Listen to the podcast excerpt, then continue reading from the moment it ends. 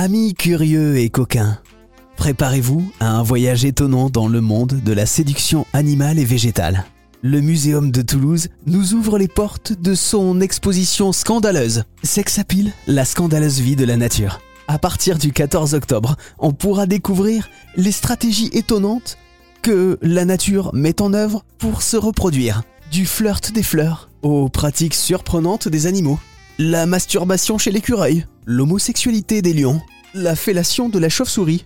Vous serez témoin d'un spectacle aussi fascinant que déroutant, dont nous parle Isabelle Notaris, directrice adjointe du Muséum de Toulouse. On peut dire que l'exposition met à nu, en quelque sorte, euh, la, la sexualité euh, voilà, que, qu'on n'osait pas révéler avant, finalement. Est-ce qu'il y a eu une évolution, justement, euh, un peu dans la science, maintenant, pour pouvoir parler de choses dont on ne parlait pas avant ? Ah oui, très clairement. Oui, oui, tout à fait. Euh, on ne doit pas faire d'anthropomorphisme lorsqu'on étudie les animaux. Et effectivement, cette importance, ça permet de, de rester juste dans le propos scientifique. Mais lorsque l'on aborde ces questions, de relations sexuelles qui ne sont pas vouées à la reproduction, on a un problème de vocabulaire.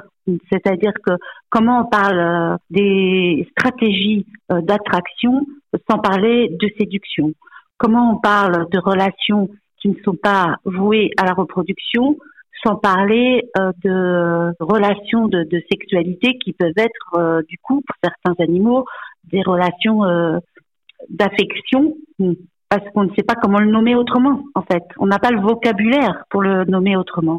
Et de plus en plus, les chercheurs d'aujourd'hui acceptent de, de poser cette problématique en disant, voilà, on va s'interroger sur la notion d'affection chez l'animal.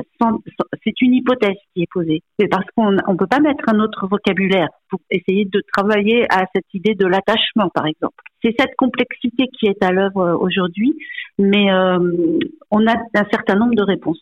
Par exemple, sur l'orgasme, jusque-là, on avait très rarement parlé du plaisir euh, charnel euh, chez les animaux. Mais Euh, relativement récemment, c'est-à-dire sur le, je pense que c'est sur les dix dernières années qu'on a commencé vraiment à pouvoir étudier de manière biologique des indicateurs qui sont similaires à ceux de l'être humain et qui permettent de dire très clairement, on constate ces mêmes indicateurs chez l'animal. Ouais, lesquels par exemple ? euh, Une accélération du rythme cardiaque, une température qui augmente, des spasmes musculaires, des grimaces faciales qui sont euh, extrêmement caractéristiques de l'orgasme. Euh, on peut dire que c'est une expo euh, complètement insolite hein, qui nous fait voir la, la science peut-être et la nature aussi d'une autre façon. Oui, tout à fait, absolument.